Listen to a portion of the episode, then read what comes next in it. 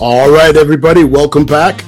Season 5 premiere of Difficult Conversations by Supply the Y. If you haven't been here before, I'm Dean Jenkins. I'm the host.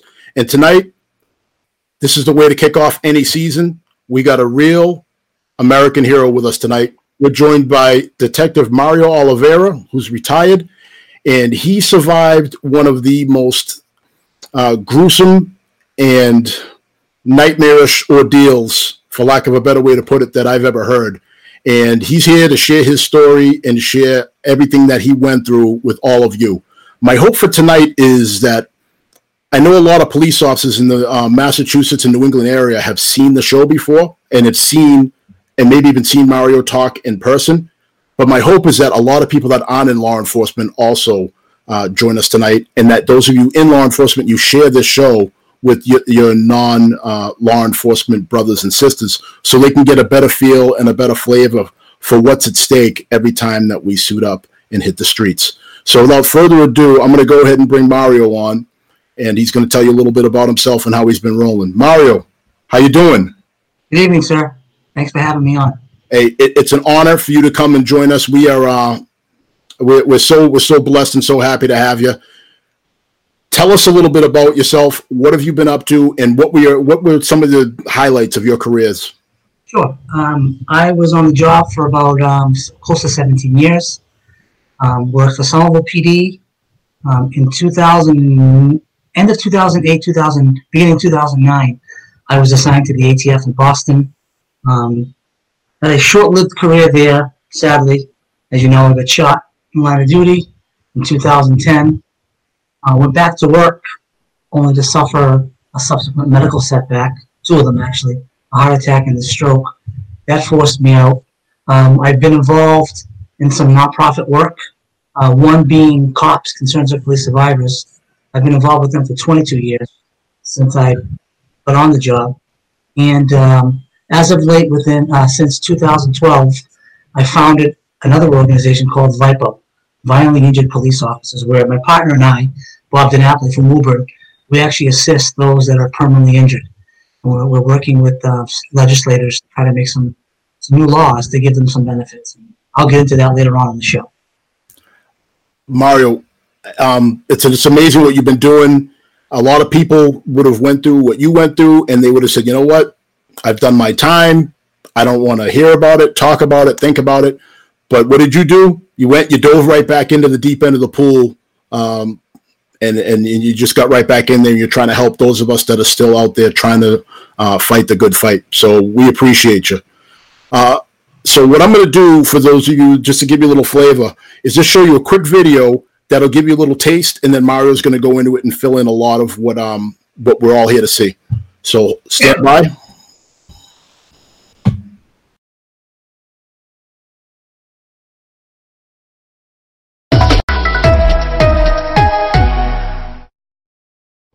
He lost me twice. I died twice on the table. A Somerville detective almost killed in the line of duty is now retiring. Mario Oliveira was shot six times while executing a search warrant in 2010. At New at 6 tonight, he talks to News Center 5's Rondella Richardson about his terrifying ordeal, his fight for survival, and why leaving is so bittersweet.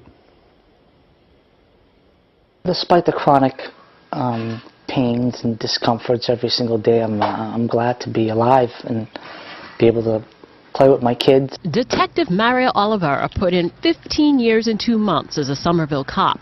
The shooting, November 2010, nearly killed him. I was thinking, I'm dead. I'm dying. And uh, that's when I was telling the paramedic, you do your job and I'm going to do mine.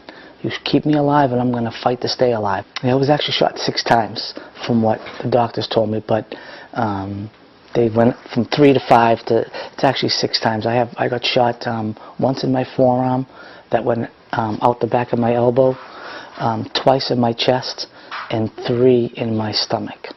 With the ATF task force, he got hundreds of guns off the street. He is the highest decorated officer.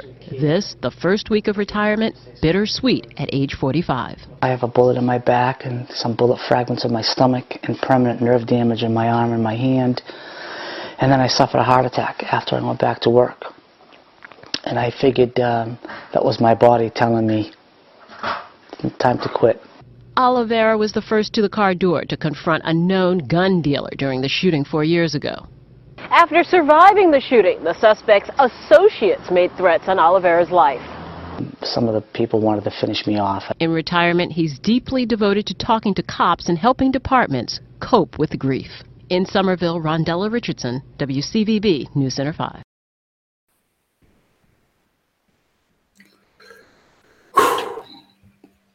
Powerful stuff. So, Mario, floor's yours. Take us back to that night. Take us back to everything that, that led up to that. Sure. So, um, in early, uh, actually mid 2010, I would say probably um, middle of September, I received a, um, a report, a multiple gun sales report. Um, let me digress for a second to the audience. In 1968, the federal the federal government passed the, the Gun Control Act of 1968. That pretty much it mandates shop owners to report multiple sales. So if you buy more than two guns in a span of five business days, the shop owner reports those transac- transactions to the local ATF office. And I got one of these reports. It was for a young man from Somerville who bought 10 guns in a week. He was 21 years old. I don't know about you, Dean, but what 21 year old do you know that buys 10 guns in, in a week? I would say something was definitely a mess there. So, following my gut instinct, I started doing some digging, and I learned through my investigation that this kid had made friends with another young man in New Hampshire, paid him money to put his name on his lease that gave him residency in New Hampshire. And with this fictitious lease that he had now, he went in on October 8th to the RMV and got a New Hampshire driver's license, all the while having an active mass driver's license, which is a no-no. And he went in to the RMV, acquired a new driver's license, and then within a half hour of getting that freshly printed license, he made a beeline to the gun store where he bought his first two guns. Then he repeated this process, you know, for, for, for the following week. Um, and what I learned through my investigation was that um, I'll say his name, Matt Christer was the young man. He would use a Dremel and he would take obliterate the serial numbers of these guns. And he would take orders from the gang members in Boston. They would tell him, like, get me a 40 cal, get me a 9 millimeter, whatever. He would take the serial numbers off of them. He'd buy the gun with his own cash for 400 bucks.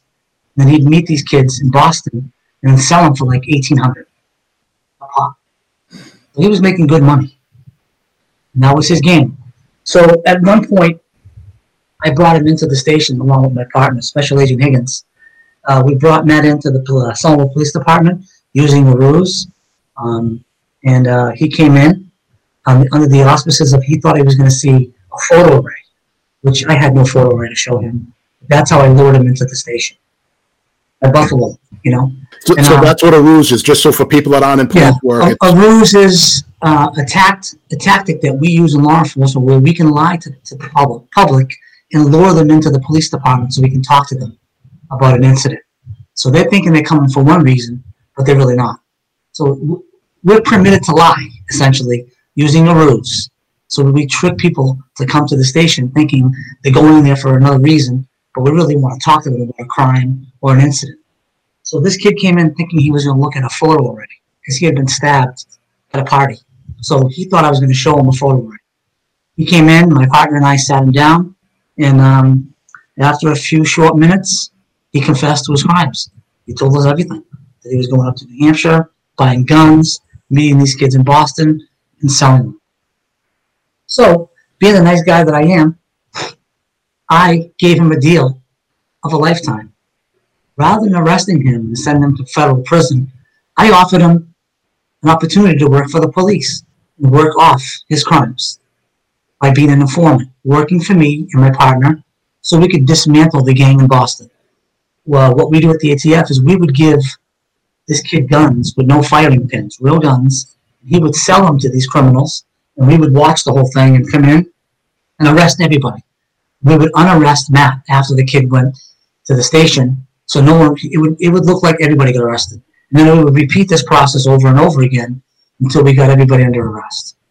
So, I um, I walked Matt out to the front door. He hemmed and hawed for a little bit. He said he was going to work, and he wasn't going to work, and he was crying. And I looked at him as one of my little brothers. You know, I have six brothers, and I felt bad for the kid. I really did. I gave him a hug. I walked him out to the front door, and I told him, "I got your back. Do the right thing by me, and I'll take care of you. And when we're done with this case, we'll put you in the witness protection program, move you out of state, give you a new identity. You'll start your life all over again. You're 21 years old. You have your whole life ahead of you. You know, and that's what, what I was thinking. Honestly, that's what I did actually. So how how did he how did he receive that when you brought that to him like that? Initially, he said, "I'm not a rat. I'm from Somerville. We're not rats." I said, "Matt, you can go to prison, or you can be a free man. You can help the police, right or wrong. What's your choice?"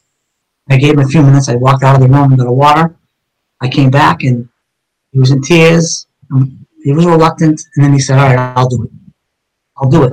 So we had we had scheduled a um, one of these reverse sting operations for the next day to get our first guy. And um, I told him, I said, "Meet me at the station 11 a.m. and um, we'll do our first operation." Goes, "All right, no problem." Next day, I'm at the station with all my guys, my chief, deputy chiefs, ATF guys, and 11 o'clock came around, and I'm looking at my watch, and I'm like, looking at the door, never came in. I called his phone, right to voicemail, called him half a dozen times, right to voicemail. Finally, my boss told me he's not coming. I'll get warrants for him. He's done. So I ended up getting federal warrants for his arrest, and um, he, uh, I, you know, I called him. I called him. That night, I went home. I had a fake Facebook account, and I went in and I had friended him at the onset of this investigation. When I went onto his Facebook wall, I saw that he wrote, fuck the ATF, fuck the Somerville police, I'm going to do me and do me strong. That's what he wrote on his Facebook page that night. I was like beside myself. Here's a kid that I try to help after he screwed up. And this is the thanks that I get. Well, disrespectful little bastard, right? That's what you're thinking. So now, warrants are in the system. He called me the next day from an unknown number. And I answered, and I asked him why he didn't show up. And he said, I changed my mind. These guys are going to kill you, and they're going to kill me. I can't do this. And I said, Matt, all bets are off. I'm coming for you. You're going to jail. I give you an opportunity. There's no more deals. You're done. And um, that was the last I heard of him. So my partner and I had made several trips to his house um, at different times of the day for the upcoming weeks. We were there at night, in the morning, late at night. No signs of his car. He drove a red two-door Honda Accord. He was amongst the missing. I figured he was going to Florida or something. Knew he was wanted. Knew he made a big mistake. Wouldn't you leave? Right? I'd be gone. Yeah. Exactly. You're not hanging around. So I thought. So um, fast forward now to November 2nd, 2010. It was a Tuesday.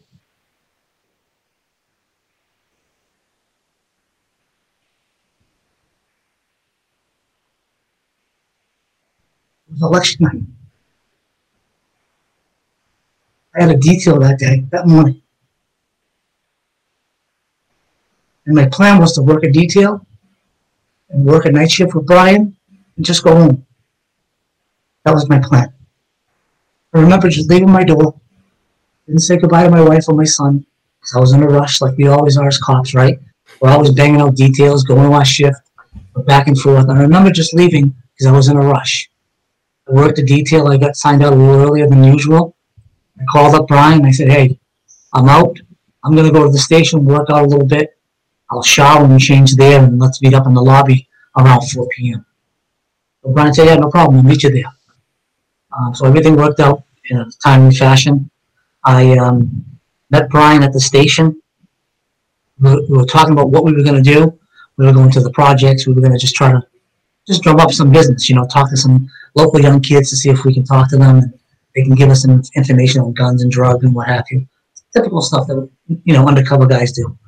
And um, now we uh, we went to the store real quick. Brian says to me, "Hey, let's take a ride by Krista's house.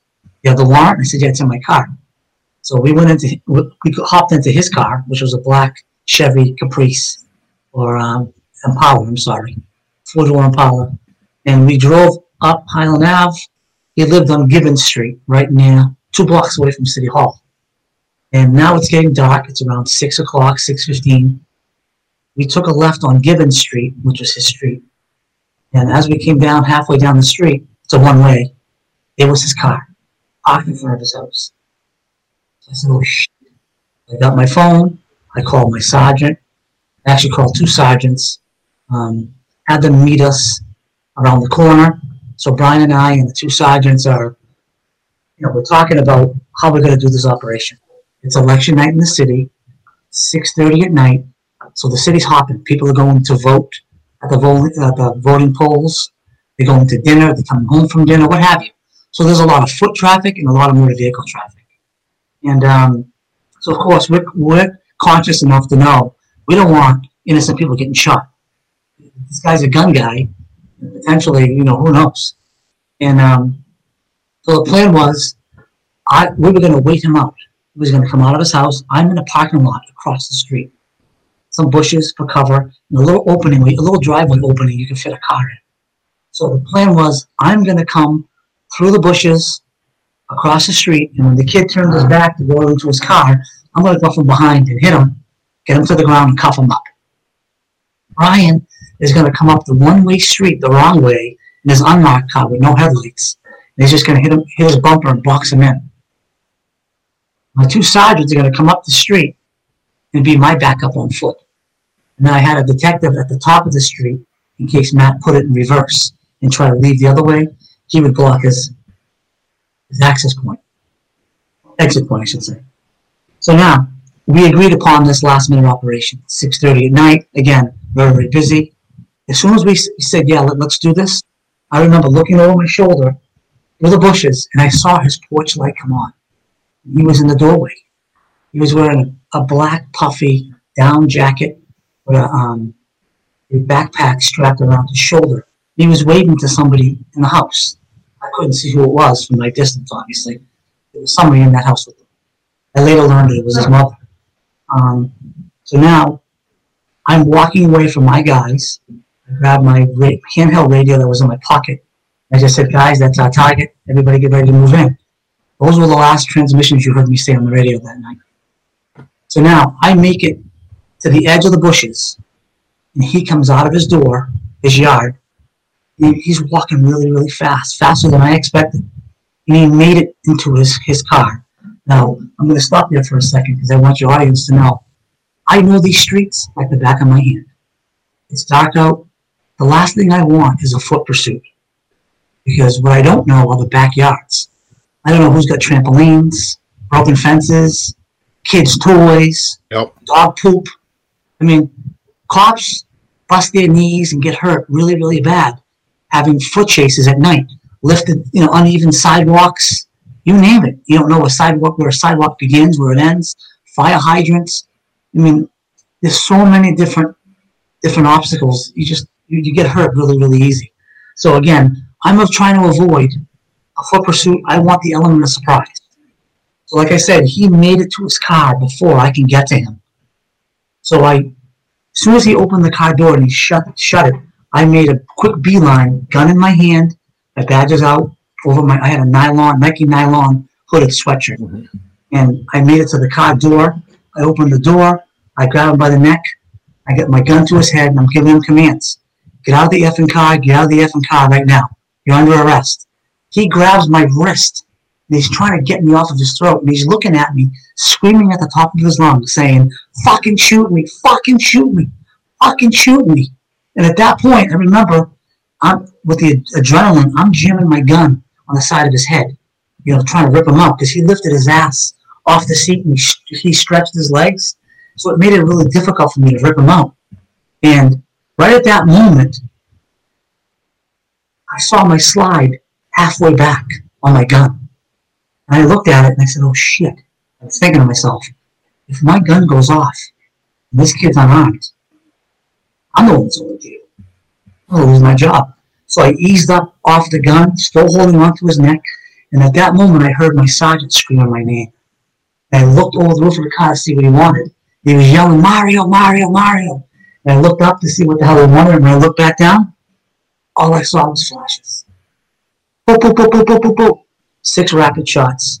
And the, I took the impact of these rounds less than two feet away, still with my hand on his neck.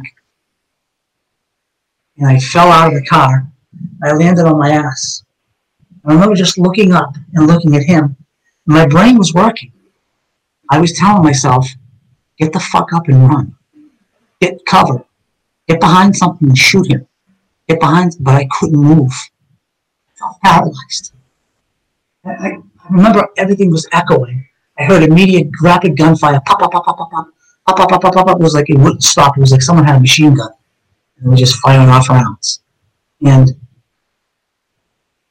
at some point, as I'm hearing all these echoing shots, I felt someone grab me by the collar of my sweatshirt and my t-shirt and lift me up off the ground. And I looked. It was Brian Higgins, my partner in the ATF. Thank God he had military experience. He did some some um, some time overseas. I think it was Afghanistan. So he saw battle. He had the wherewithal to leave his post behind the car. He grabbed me and he was shooting into the car. I remember seeing everything in slow motion. His shell casings were coming out of his gun in slow motion, one by one, and my eyes were following it. And then I felt he dragged me across the street. And he left me like I'm under a parked car. And I was on my side. I'm hyperventilating. My my heart was in my throat, and I could feel blood gushing out of me, you know, all up my upper torso. And I was panicked. I was I was scared shitless to be honest with you. So I'm on my side, and I can I can see the kid in the car. He's playing chicken. He's looking over the steering wheel, playing chicken with the cops. My brain said, "Fucking shoot him! Shoot him! Shoot him!" And I try to lift my arm up, but all I heard was, "Run!" But my arm wasn't moving. At that point is when I looked at my arm. I had a huge hole in my sweatshirt. I realized that I took a round that went through my forearm, it went through my ulnar nerves, out the back of my elbow. I couldn't pull my again. I'll tell you, it was probably the hottest moment of my life because I felt so defeated. I felt helpless. Couldn't help myself. Couldn't help my guys. I remember just looking up at the sky. I just said, I'm not going home. I'm not gonna die. I'm not going home today. All the while, I can hear the commotion, yelling and screaming. He's still, he's still moving. He's still moving. Pop, pop, pop. I actually heard his mother yelling, "That's my son! You're shooting my son!" The cops were telling her to get back in the house and whatnot. Finally, actually, let me let me stop right there so I don't forget. It's an important part. But during this shootout and this commotion was really, really that loud. I remember my mind did something miraculous. For a short period of time, my mind shut off all the noise and the gun, the gunshots and the screaming and yelling. I remember going in a peaceful trance mentally, where I remember going fishing as a young boy. I remembered my senior prom.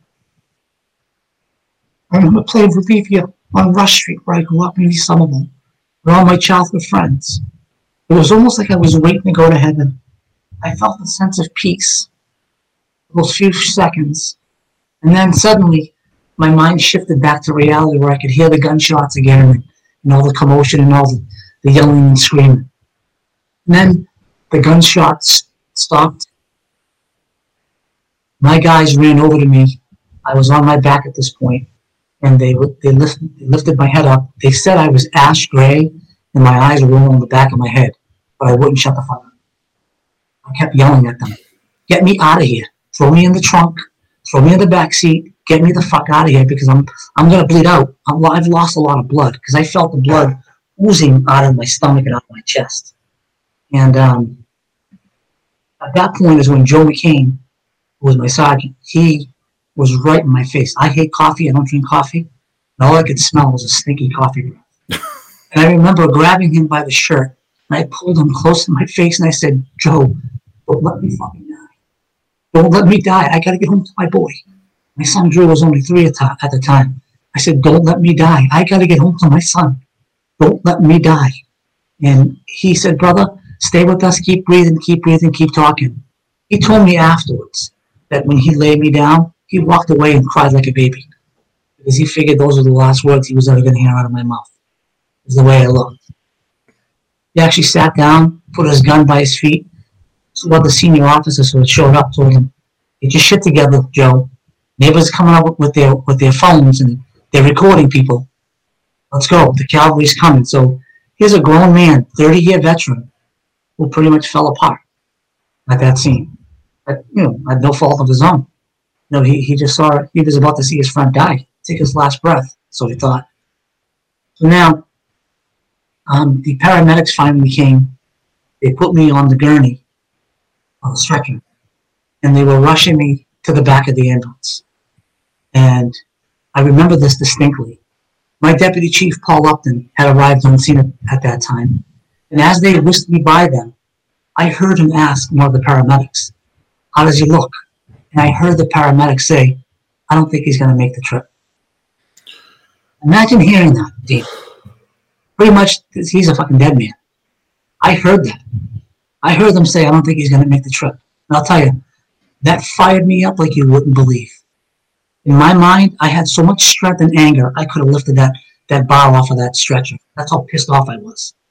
Now I'm in the back of the ambulance, and I'm yelling at the paramedic who was treating me. Do your fucking job, and I'm going to do mine. You keep me alive, and I'm going to fight to stay alive. I got to get home to my son. My son's three, and he needs his father, and I got to be there for him. And he said, "Oh, you have two boys?" And I said, "What are you, a jerk? Just fucking told you I had one." I didn't know then that he was checking my mental status. I thought I was being a punk. You know? So they um, eventually got me to the hospital, to Mass General. I remember getting there, it was chaos. It was chaotic. Everybody was scrambling, screaming, yelling, running around. They brought me into the trauma bay. And initially, everybody was around me, cutting off my clothes, putting on gadgets, whatever the hell they were doing to me um, to save me. And then a few short seconds went by, and there was nobody tending to me. I'm shivering. I'm naked. They got the freaking AC on in November. You know, they get whatever. It's cold in there. And I remember just looking up at the ceiling, staring at these lights. But I felt a presence over to my left. Someone was just standing there, watching me. They were in a white, um, you know, the, the nurse's outfits. What do you call those things? Uh, the nurses station? No, the, like the nurses' clothes. Oh, the um scrubs. Scrubs. Yeah, they were they were in white scrubs, and I was afraid to look initially, and then I just dumped, ducked my head and looked, and I saw who I described was a an older woman, like 65ish year, years old. She was kind of stocky and chunky, short. She had big circular round glasses. And her hair was pulled back in a tight, tight bun. And this nurse walked over to me. She, with one hand, she lifted the back of my head up. The other hand, she was massaging my forehead. She kept saying You're going to be okay. You're going to be okay. You're going to be okay. And I looked at her and I said, Please put a blanket on me. I'm very cold. I think she did because I felt warm. I didn't see a blanket, but I felt warmer than I was just seconds before. And then, without any type of notice whatsoever, they rushed me out of that emergency room. They were running down the hall at full speed. My doctor was at the front of the bed, pulling it. They took a corner to go to the right to the elevator, and I heard my doctor screaming, Hold the elevator, we're going to floor two, floor two. We took a right. I almost toppled over, but they caught me, me upright, I'm thinking, these people are going to kill me before I even make it to the operating room. What the hell? So now I'm in the elevator, and I heard them talking in there about my surgeon telling, barking orders to the nurses. Fire up the x-ray machine, do this, do that. And then within seconds, I was in the operating room. I knew I was there because it was much quieter. It was much, the atmosphere was much calmer. The lights were much brighter. And again, I'm lying there just staring at the ceiling, and I'm thinking, can't freaking believe I'm alive still to watch all this. And at that point, again, I felt a presence to my left side, just someone standing there watching me. And I dipped my head again and I looked, There was that same older nurse from downstairs, short, stocky, with the round glasses and hair pulled back in a tight bun. She came over to me again, lifted the back of my head, was massaging my forehead with the other hand. She kept saying to me, You're gonna be okay, you're gonna be okay. I remember looking in her eyes and I said, Just let me die. I'm tired of fighting. I can't fight any longer. I'm tired. At that point, I was so tired of just you know, the, the adrenaline, whatever you want to call it. I just needed to stay alive for my family. And I, I ran out of gas. And then um, she was looking in my eyes and she said, No, no, no, you're not going to die tonight. You're not going to die. You're going to be okay. And that's all I heard, all, all I remember, I should say. She laid my head down, and I don't remember anything else. So I woke up um, a day and a half later in the ICU. Um, I remember after the anesthesia wore off, I woke up and I was looking around. I was a little confused. I didn't know where I was. I thought I was going to wake up in heaven or wherever you go. And I saw my wife and my parents. Of course, they're crying. I had a feeding tube up my nose and down my stomach. My arm was up on the sling. I took around right here. And um, I said, I'm alive. I said, Yes, you are. I'm like, Oh, I started to cry. One of the nurses heard me speak. She went to go get my doctor, Dr. King. And that's the first time I formally met him. Um, he came through the curtains. And I remember he reached, he was at the foot of my bed. He reached my foot and he squeezed it and he said, Hey, champ, you feel that? I said, Yeah, I'm not paralyzed. He said, No, you're not. You're my friend, of the luckiest SOB I've ever met in my life. He said, I'm a, a colonel in the Army. I've done 14 tours to Iraq and Afghanistan. I've never seen anybody survive what you survived. And he told me where I got shot. He said, You took two rounds to the chest, three rounds to the stomach, and one in your arm, all at point blank range. And he died on me twice. Um, he told me that on. Did you the say you died? time- Did you say you died twice? Yes, I died twice in the hospital, yes. Uh, the first time for three and a half minutes, he said, and the second time for almost four minutes, gone. And um, he said on the second episode where I arrested completely, rather than cutting my breastbone, he cut a hole in my diaphragm and he reached in and he massaged my heart back to life. If we had the wherewithal today, I would show you the videos of his testimony, how he did this. So he actually cut again, cut my diaphragm, reached in, massaged my heart back to life.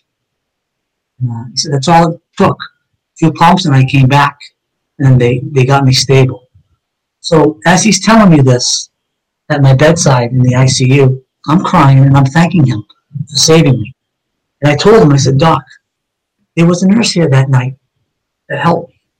I want you to get her for me so I can thank her. I want to meet her. I want to meet this woman and she put me at ease and she really, really calmed me down.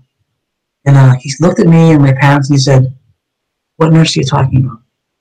I said, Well, I saw her in the emergency room when you guys first brought me in. I was in the trauma bay and I described her to him and what she did and what she said. And I said, And then you guys ran me out of that room, the emergency room. You were flying down the hall. You were dragging the bed. You took a right to go to the elevator. You were screaming and yelling to hold the elevator. We're going to floor two. And he looked at my parents and my wife and he did that. Time out. He goes, How do you know this? And I said, Because I was on the bed. He said, No, my friend, you were dead. You had no pulse. You weren't breathing. You were, you were dead. You were clinically dead. Dead men can't form memories. I don't know how you know this. You're 100% right in what happened to you. Then he said, Tell me more about this nurse. When did you see her again? I said, She was with me in the operating room as well. And, you know, I told him what she said, what she did, and what they were doing to me to prep me for the operating, the operation. And he looked at my parents again and he said, listen, again, I don't know how you have all these accurate memories, but you shouldn't have any memories. Dead men can't form memories.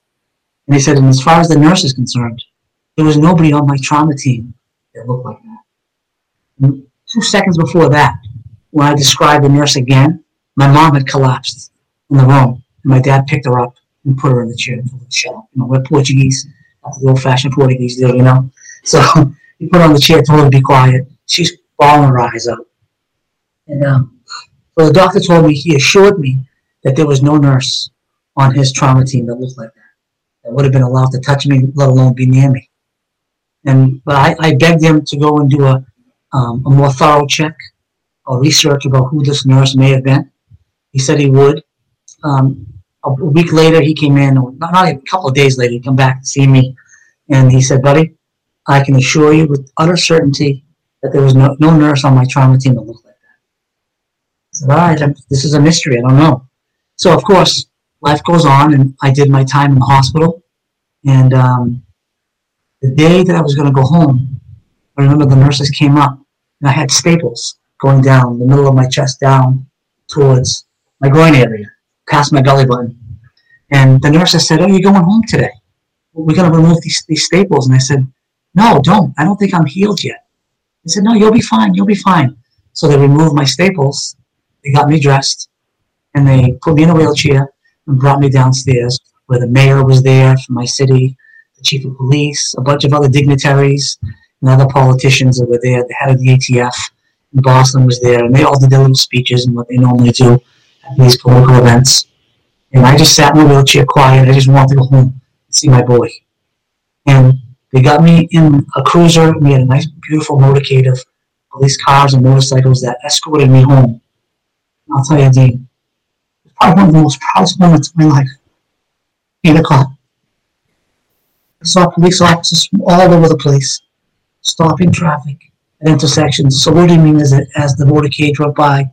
I was never more proud to be a cop that day.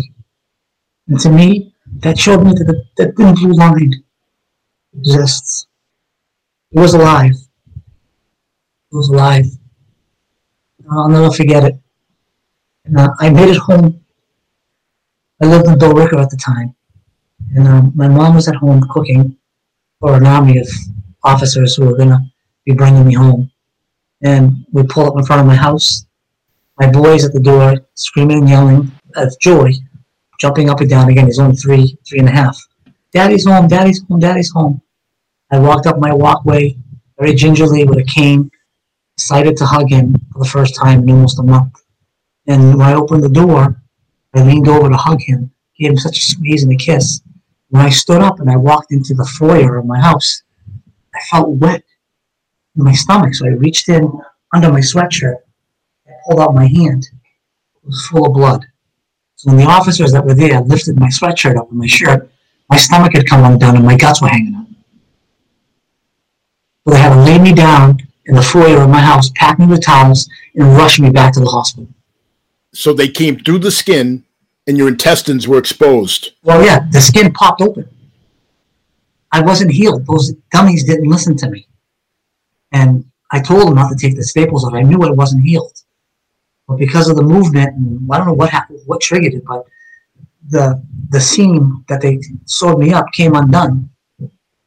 My insides were showing. And so they had to rush me back to the hospital where I stayed for a few hours where they ran some more tests, cleaned out the wounds, and they st- stitched me up this time. And they sent me home with two gaping open wounds, one right in the center of my chest and one right next to my navel. And they were very, very deep. The doctor told me that they were going to send a nurse to my house who was going to pack the wounds with, with something that would make the flesh come together. Otherwise, he said, the skin would heal, but people would be able to poke their fingers inside my body. And um, I told him, okay, that's fine. So the next day, um, I went home that night, slept on the couch. That's where I stayed for weeks, months actually. I couldn't walk. Um, I uh, the nurse came over and she tended to my open wounds, cleaned them out, and then she looked at her medical bag and noticed that she was out of gauze, the right size gauze to cover these wounds. So she asked my wife if uh, there was a CVS nearby. My wife said, "Yeah, I have to go to CVS anyway. Tell me what you need, I'll go buy it." So my wife leaves the CVS, comes back, gives her the gauze. The nurse covers my wounds, and she leaves. Few minutes later, I'm watching Oprah or whatever the hell was on TV, and I could hear my wife in the kitchen sniffling. I heard she was, I thought she was crying. So I lower the volume, and I'm listening intently, and I can hear her sniffling. So I called her in the room, and I asked her to come in, and I asked her what was going on. And she looked like she had been crying. and she sat next to me, and she put one of those pregnancy things in front of me, and I'm looking at it, squinting at it, and it said pregnant. I said, "You fucking bitch! You cheated on me while I was in the hospital." so we found out my wife was pregnant the day I got home from the hospital. Nine months later, nine months later, I had another baby boy born on my birthday. The paramedic was right. I had two boys. I just didn't know. That's incredible. Instead of God taking my life, He gave me a life. Me a life. The next day, my mom and dad came over. Um, I I mentioned earlier, I'm Portuguese, 100% Portuguese. And um, for, for the Portuguese people, kale soup is like Windex is for the Greeks. It cures cancer. So uh, my mom and dad brought some kale soup over because I was on a liquid diet. I couldn't eat anything solid. Per the doctor's orders. And um, my mom came over. Dad went in the kitchen. My mom had a picture frame like this, clutched to her chest. And she was crying. She came over and sat next to me. And uh, I asked her what she had with her. And she said, I brought something for you. So I want you to keep this on your wall at home. Promise me you'll keep it on your wall. I said, absolutely, mom. What is it? When she handed me the picture frame, I looked at it and I just started to cry. I just started to bawl my eyes up. Woman in the picture was my nurse. It was my nurse. It was my grandmother. My grandmother who died 30 years ago. That's why no one knew her. And when I found out later through my brother, who's also a police officer and still is, he is the one that called my mother to let her know that I had been shot. He had heard through the grapevine that I died the route to the hospital. It was that bad.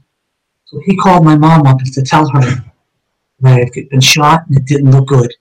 My mom, upon hearing this news, fell to her knees, hit the ground, dropped the phone, the cordless phone. She started praying to her mother, Mom, please save my son. Save my son. Don't let him die. Wouldn't you believe?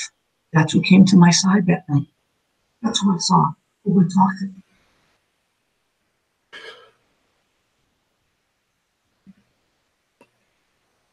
Speechless.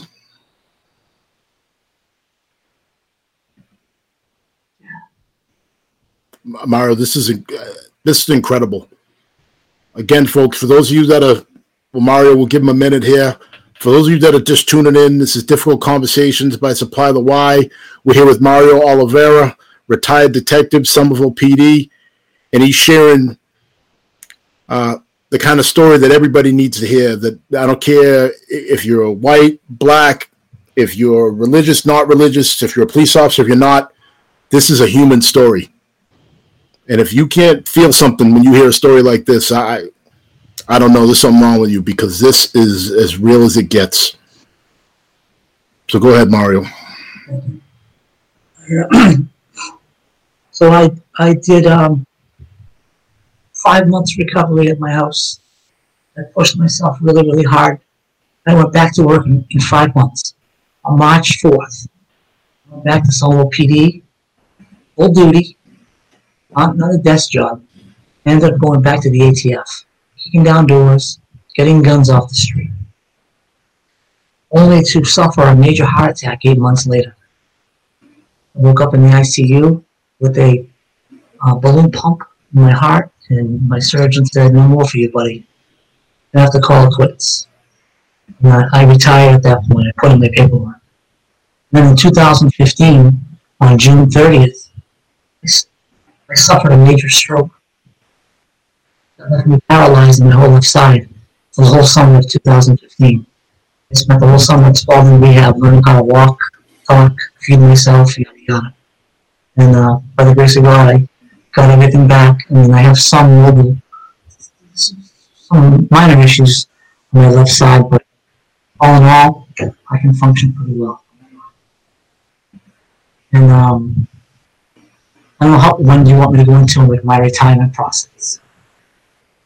I'm sorry. Say again, Mario. So when I um when I reti- when I try to retire, I want the audience to know this. Let me go into so for the for the purposes of educating your audience, those that are officers and non-officers. When you die in the line of duty, there are benefits that are afforded to your loved ones, your beneficiaries.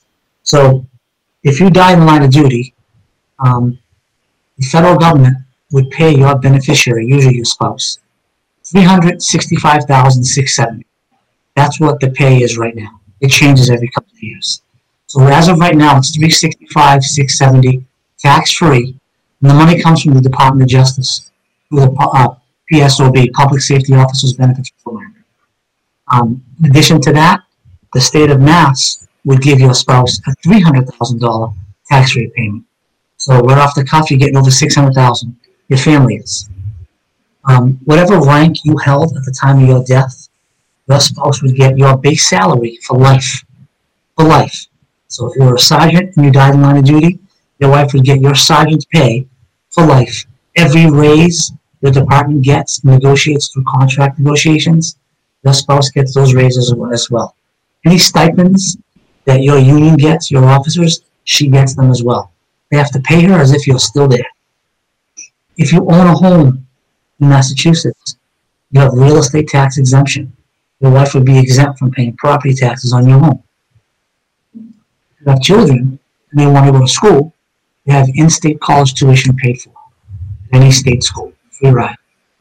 If they, your children want to be cops or firemen, have a civil service job, they go right to the top of the list under a wounded veteran. It's called a 402A status. And then lastly, if you're a member of the NRA, they also have a $35,000 honor duty that payout, tax free. So those are all the benefits that you get when you die. Now, if you survive like me, the law states you get 72% of your pay, which is a little bit more than half. And then, to add insult to injury, you can't earn more than $15,000 a year or work more than 960. And recently they just bumped, they just passed a new new law last this week, I think last week, raise it up to 1200. Yippee doo dah. So essentially, we're worth more dead than we are alive. Really, that's the truth. You're, you're worth more, financially speaking. You're worth more dead to your family than you are alive. It's infuriating. I find that I find that deeply offensive. It's appalling. So what did I do? I did a lot of research. Uh, being a detective, my job is to after the truth, right? Dig, dig, dig, and find the truth. So I learned at that at that back in that point in 2010 that in 2010 there had been 49 officers who had retired with 100% of their pay, life, through their city or town. And basically, the mayor or the town manager of their municipality, they write up special legislation that supersedes the law of 72%, and that officer would get 100%. 100% of their pay, tax free, with all the raises. And so, uh, knowing this, I went to my chief, at the time, he was a new chief, Tom Pasquarello, a good guy, and I said, Chief, this exists. He knew about it. I said, um, Would you see the mayor?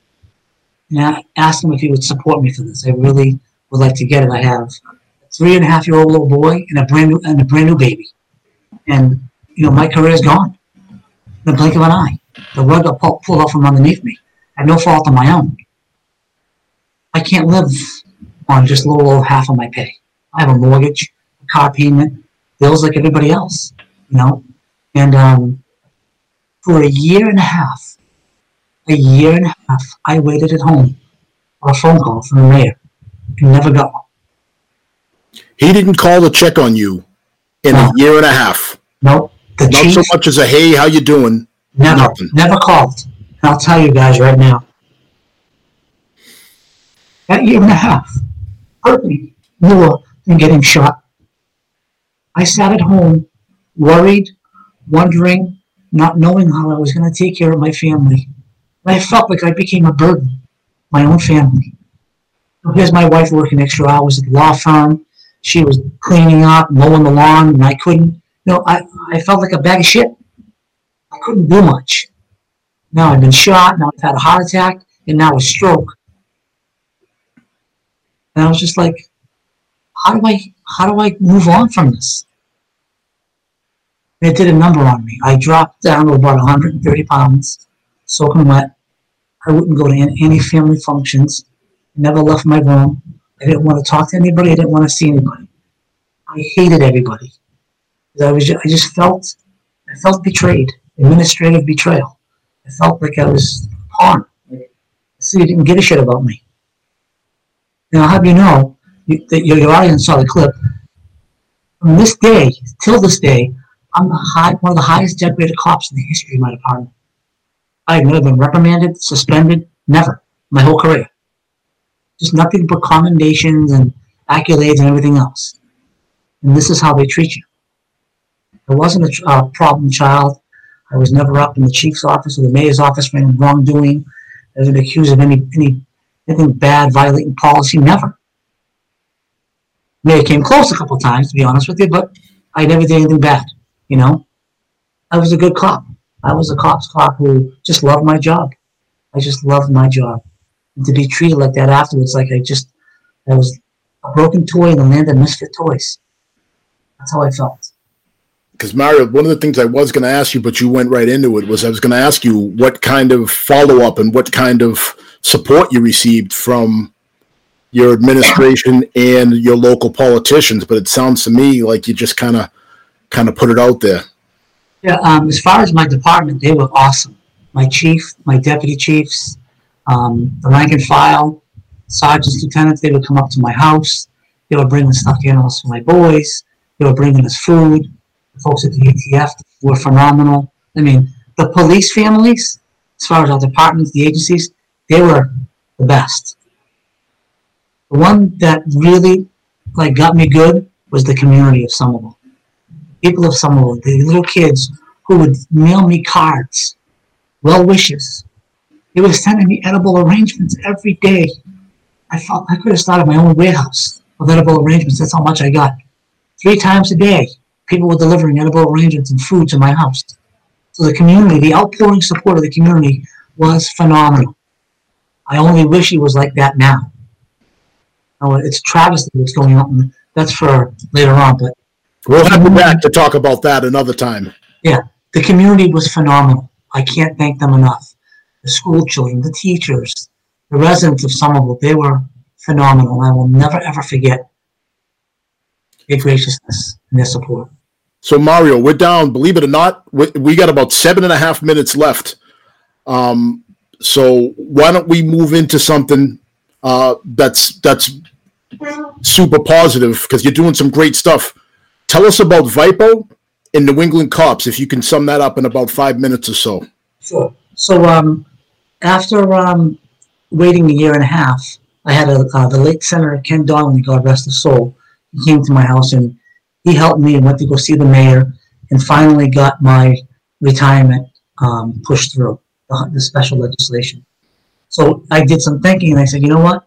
God gave me a second chance here on earth. I'm going to do something good with my life. And I started an organization, a nonprofit called VIPO, Violently Injured Police Officers, along with my partner from Woburn, Bob DiNapoli, who was also shot and went through a very similar ordeal with his mayor. And Bob and I have legislation pending up at the State House that, if passed, it's going to provide benefits to those that are permanently and violently injured. Small and very narrow window. It's not for the guy or gal that busted their knee they have to be shot, stabbed, run over by a car or a truck, uh, explosive device, hit with a blunt object. Um, if that's passed, it's going to be 100% of your pay, tax free, up until you reach the age of 65. Your medical bills are going to be covered by the town or the city. Um, no income restrictions on your earnings, so you can actually earn and provide for your family once again. Okay? That's huge. So those are the benefits that you get if this is passed, if you're permanently and, and you can't come back to the job. To be a violent act. How can people support you? How can people um, bring more awareness to that cause? Um, they can they can reach out to the state senator or state representative and let them know. Senate Bill 1644 is up there. Senator Bruce Tarr is the lead sponsor, and the other sponsor is Senator Cindy Friedman. So those two senators One's a Democrat, one's a Republican. We have bipartisan support, but we need more support. Last year we came really close, but then COVID hit us and they shut everything down. we had a really good chance of passing this thing last year. And I'll tell you right now, law enforcement needs a win. We need a win for the good guys. We're getting killed every day out there. I mean that. We are getting lambasted by the media and some politicians, and we're like the bastard children right now, and that's not true. Know, the um, it's just not fair. We need a win. We need some protections because we're the people that, that stand between evil and good. No one else has the guts to do it. We're the special ones, get, you know, chosen by God to stand on that front line and battle these these devious people. Hundred percent. It's um. So what we're going to do, Mario? Why don't we do this? Why don't we make an agreement that you and I will link up at some point after the show, and let's get some links that we're going to blast out through all the Supply the Why uh, platforms, folks. If you're out there, if you've liked and you're following the Supply the Why pages, we need your help. We need you to also share and support this, and don't just share the link. We need you to put a little something with it.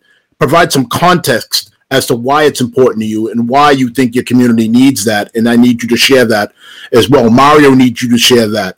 Bob DiNapoli needs you to share that, and so many other and the thousands of other police officers across the, the Commonwealth and, and, and across the country. We need you to share that. We need you to support that because the several levels of indignity that Mario had to endure, um, it, it didn't need to happen like that at the very least, when you have people that are going out there and being willing or putting or being willing to put themselves in harm's way for all of you, uh, I, I think the least you can do is just make sure that if something like the nightmare that Mario live, lives through happens, that there is some protection in place, not just for Mario, but for uh, for for families as well.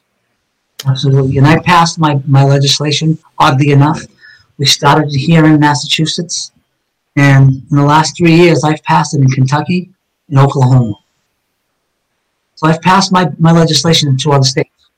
And my vision, my goal, my dream is to have it flush the whole United States and every state to adopt this, to give protections to all our officers across the country. That's a dream, and, and, and I got to be honest. After tonight, I have to imagine that you know you've converted a lot of people, and that's now going to become other people's dream. It is now one of my dreams, and I am going to do what I can to uh, to use my small platform here to help blast that out there and make and make people aware of that. So, like I said, we're gonna we're gonna stay in touch like we have. We're gonna collaborate and we're gonna see what we can do about making some noise on this bill. And hopefully, a lot of people in the audience are with me, and people that are catching the replay of this on the uh, podcast and in the web form will also jump on board. Mario, I, I can't thank you enough for taking the time out to share this with us. I, I, I can't imagine what it must be like um, to have to retell the story and constantly rip the rip the band-aid off every time you speak and every time somebody like me comes along and says, Hey, you got a great story. I think that you are a difference maker and I want you to tell your story. So I apologize if I'm re-victimizing you, but I also want to thank you on behalf of everybody in the Commonwealth and beyond um, for making us better people by sharing your story with us. Thank you very much.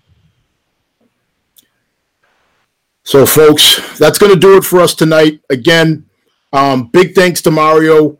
Big thanks to everybody that's that's taken the time out to watch these shows. This is just the beginning of what's going to be an unbelievable season, season five of Difficult Conversations. Again, if you haven't already, subscribe, follow, like Supply the Why. We're on LinkedIn, Facebook, YouTube. We have the podcast versions for if you're working out or if you're on the job and you can't watch the webcast, don't worry, we got you covered. Check out our podcast. We're on all the major podcast platforms, and this will be available in a couple days. So, folks, again, I just want to thank everybody for coming out and uh, spread the word about what we're trying to do here. So, on behalf of Mario, I want to wish everybody a good night. And as always, hashtag supply the why. Good night.